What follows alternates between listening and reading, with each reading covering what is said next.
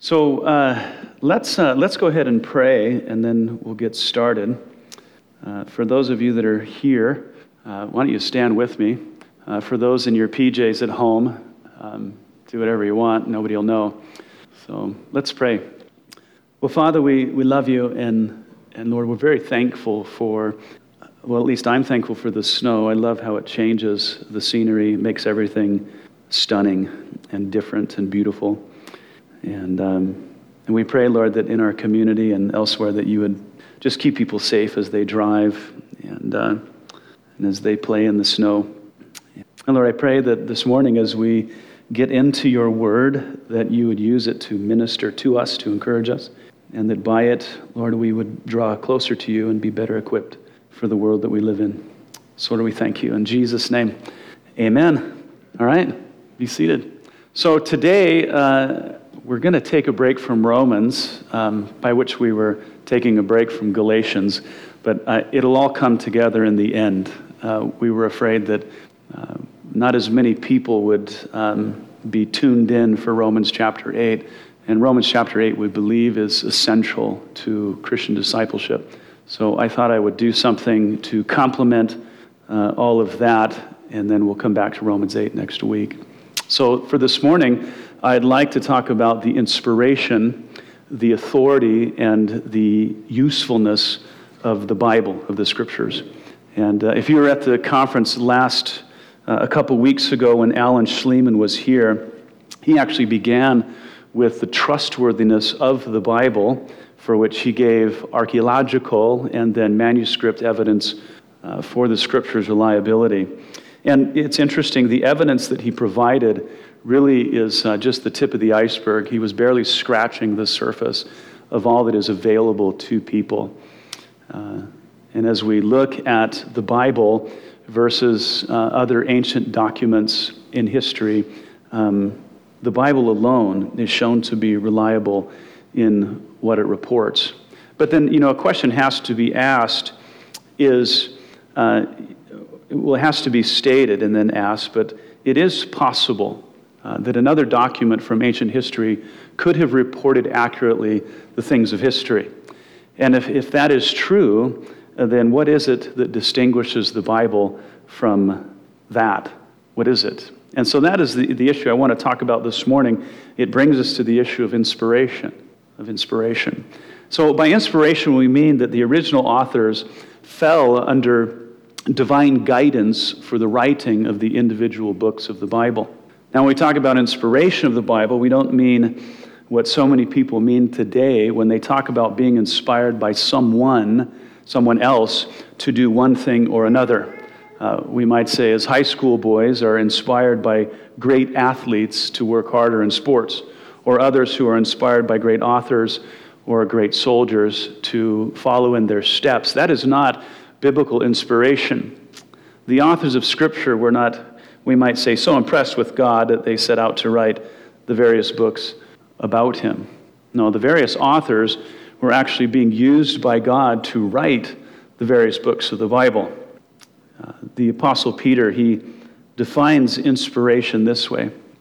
He says, And so we have the prophetic word confirmed, which you do well to heed as a light that shines in a dark place until the day dawns and the morning star rises in your hearts.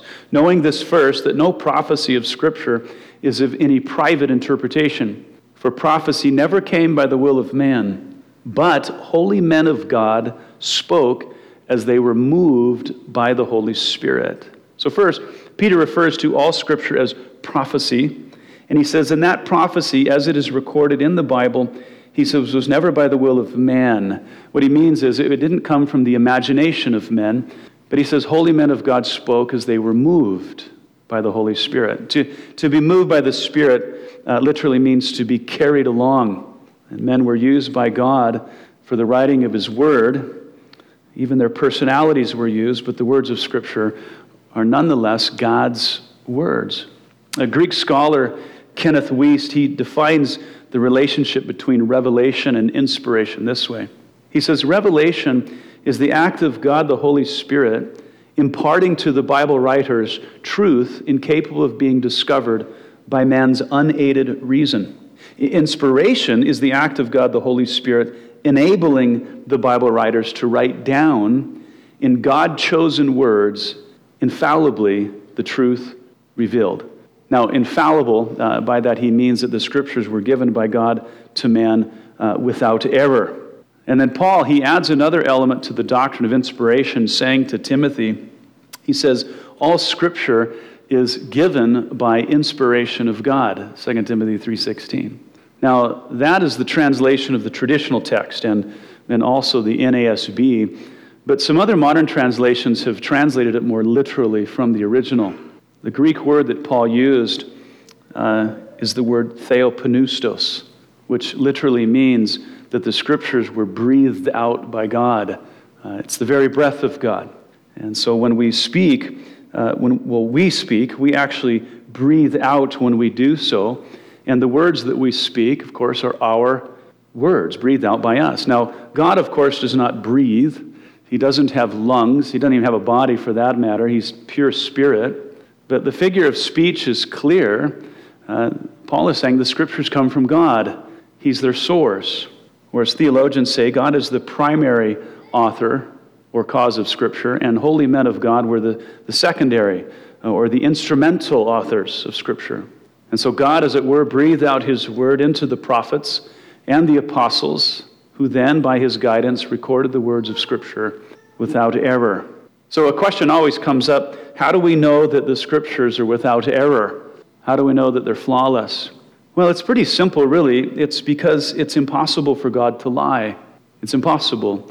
In uh, Dr. Norman Geisler's defense for the Bible's inerrancy, he says that if the Bible was inspired by God, it must be without error because God cannot lie.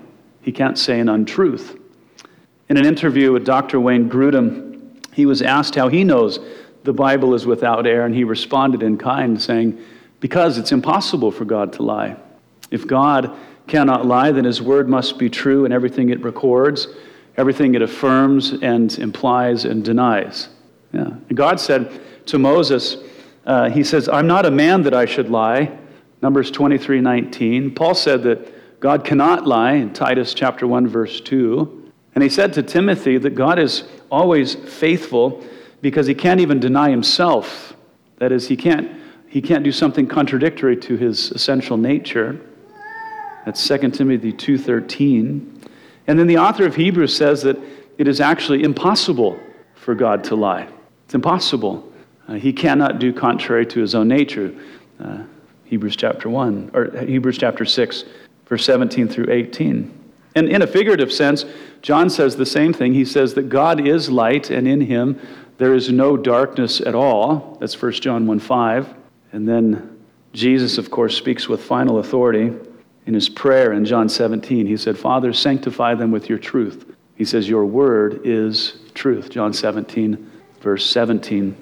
So the Bible is God's word, and because God cannot err, his word cannot err. Okay? So back to the, uh, the inspiration of the scriptures. On a number of occasions, it's very interesting, Jesus refers to David, King David, as one who prophesied, one who spoke by the Spirit.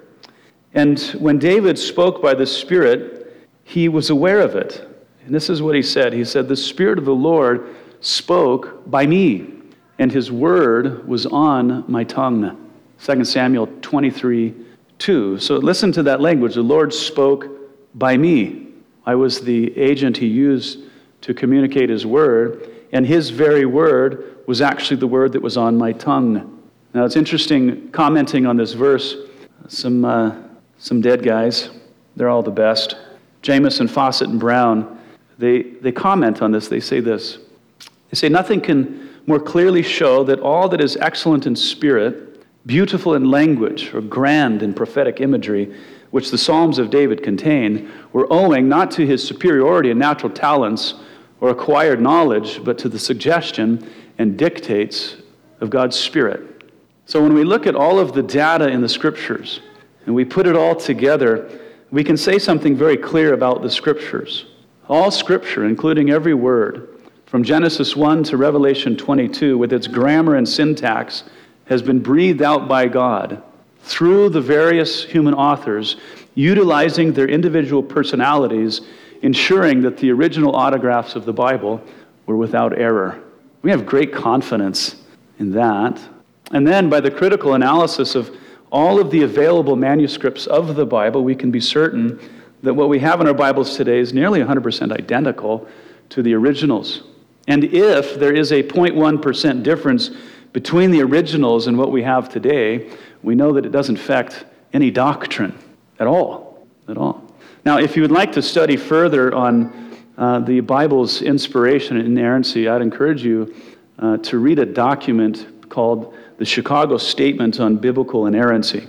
Uh, all of these great men that many people know their names, like R.C. Sproul and Gleason Archer, Norman Geisler, um, they got together in the 70s and they wrote this document to clarify uh, what it is that all of the, the, the, statements in the Bible claim for itself.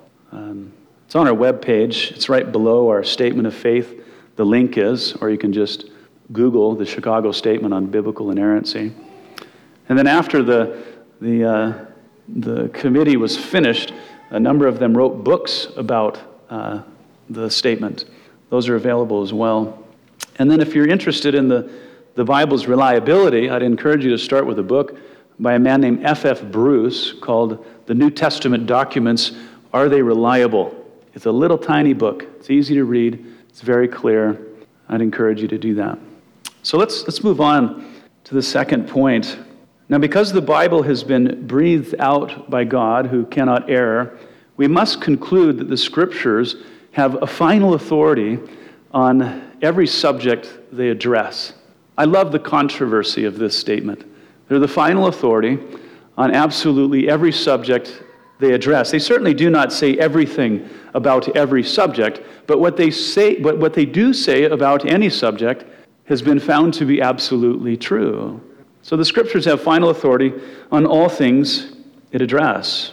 But of course, the most important subject in the Bible are the person of God and his will for man. Now, historically, the people of God have looked at the Bible and said that it alone is the final rule for faith and practice. If you've ever read a statement of faith from a church, an evangelical church, uh, if you've read ours, that statement is in there.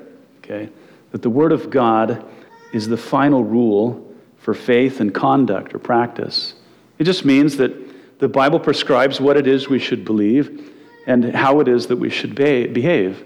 It's not up to man or an individual, not a church, not a particular philosophy, religion, or even government entity to prescribe for us what we should believe and how we should behave.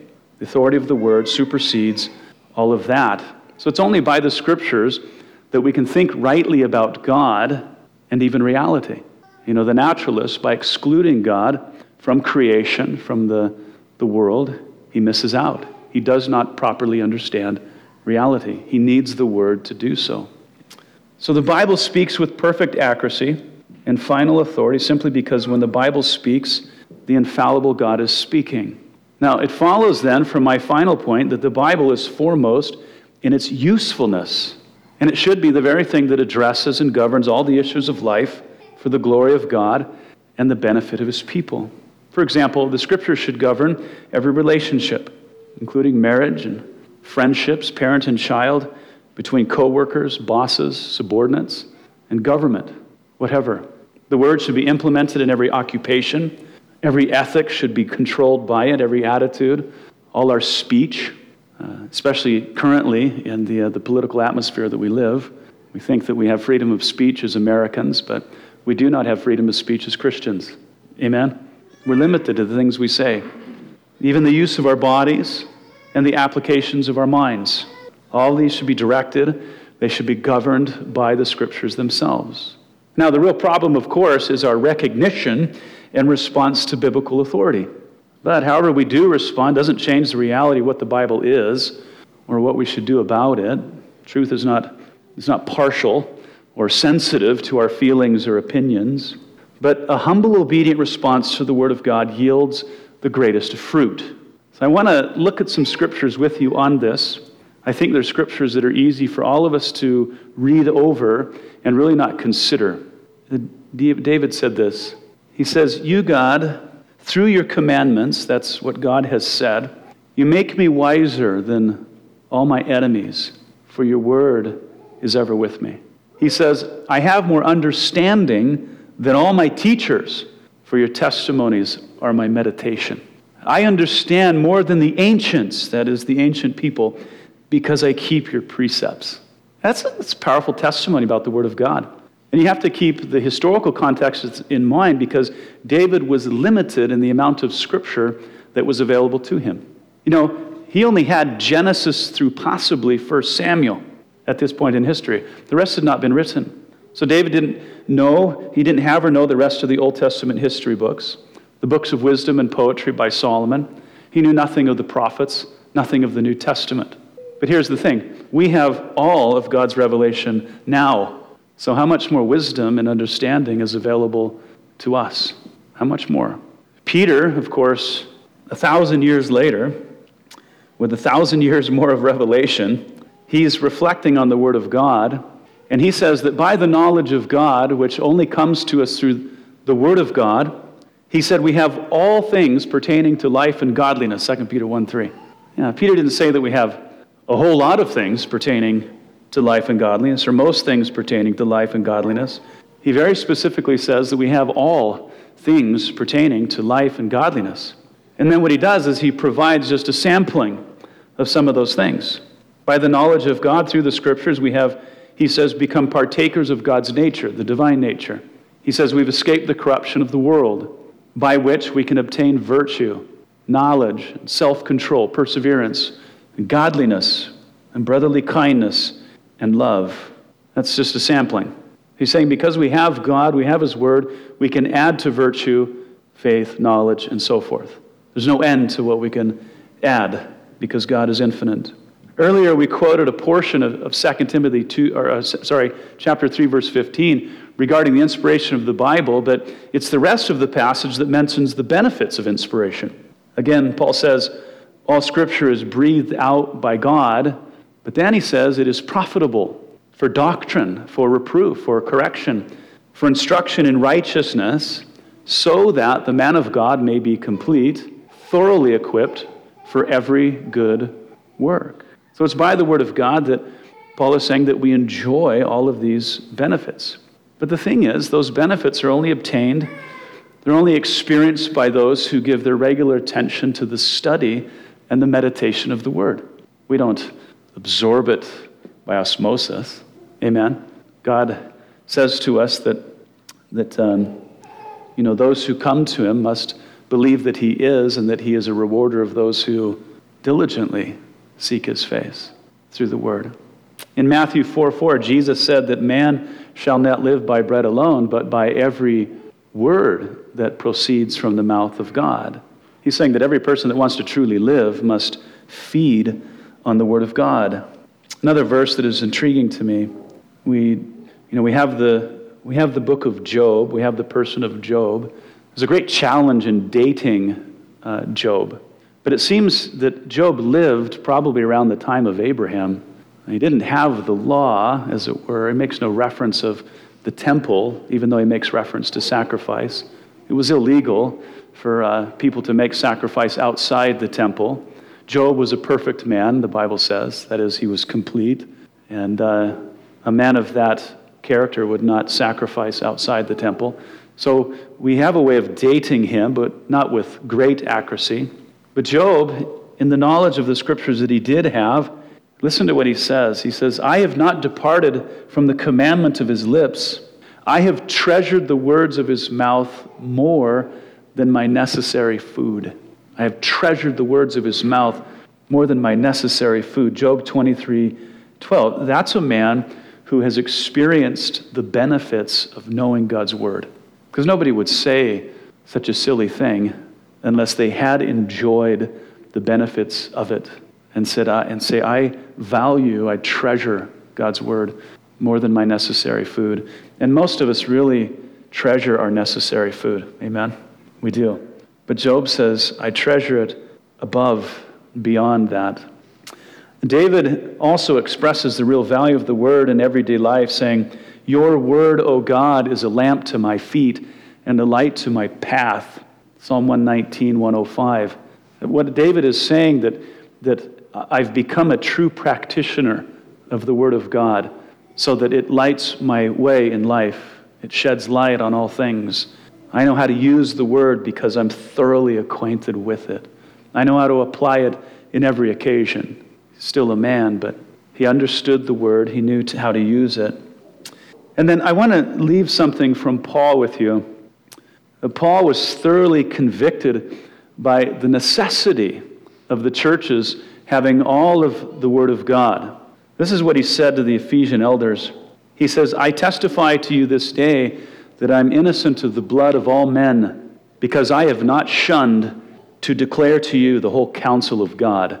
Acts 20, 26 through 27. So, you know, the gravity of Paul's conviction is made clear by his reference to the blood of all men. You see, Paul was saying that for him to withhold any part of God's counsel would be equivalent to killing an innocent person. That is a sobering statement. Yeah. The whole counsel of God is what Jesus would say. Every word that has proceeded from the mouth of God, from Genesis to Revelation. So, if the scriptures are as valuable as God says they are, uh, we are doing a great harm by withholding them from ourselves and our children and the world. Okay? But by the word, we have all things pertaining to life and godliness. So it is, you know, my intention to prepare meals, as it were, from the text of Scripture every Sunday morning and Thursday night. But it is for you, as it is for me, to prepare meals throughout the week for ourselves and for our families if we, if we have them. We should be consulting the wisdom of Scripture in all matters, and we should be yielding to their instruction along the way. And the more time we spend searching the scriptures, the more we'll acquaint ourselves with God, and the better equipped we'll be for serving Him through life's challenges. Here's a quick survey of the Bible's usefulness for you and your family.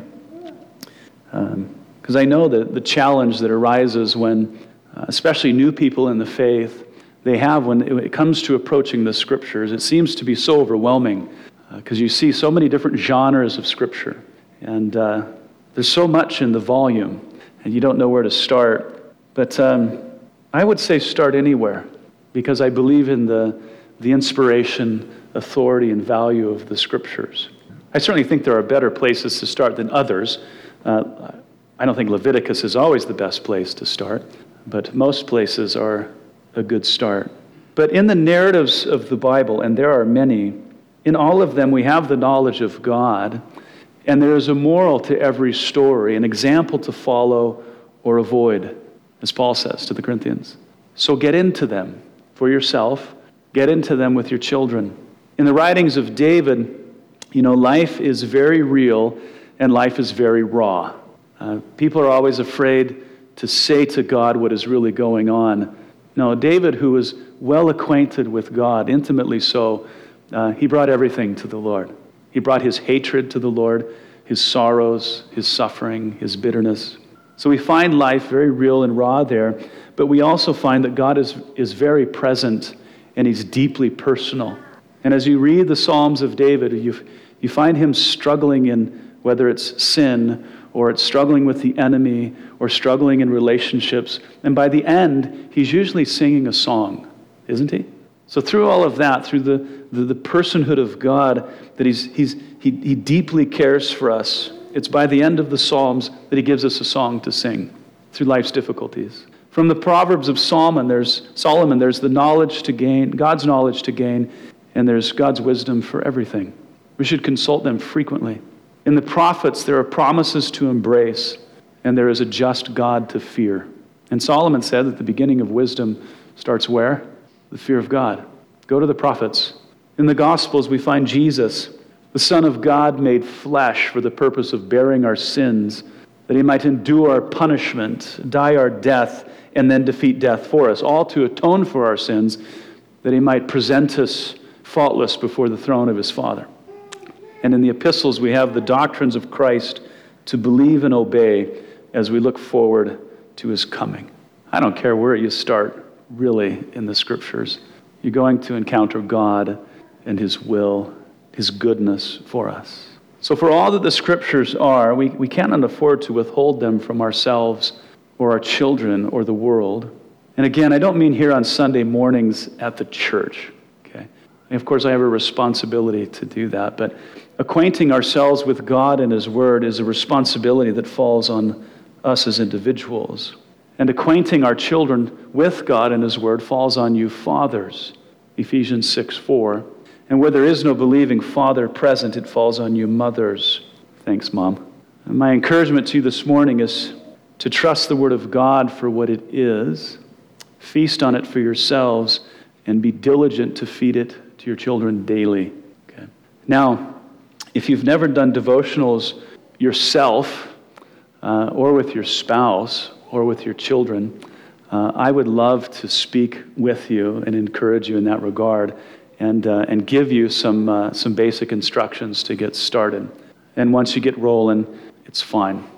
As one theologian said, if you prepare five minutes the day before, your children will never know. Okay? Get in the Word yourself and then give it to your family. All right, well, let's pray. If you would, stand up and uh, we'll get back to our snow day. I know that my kids want to get back out there again and then figure out how to spoil my wife for Valentine's Day. All right. Father, we thank you for your word.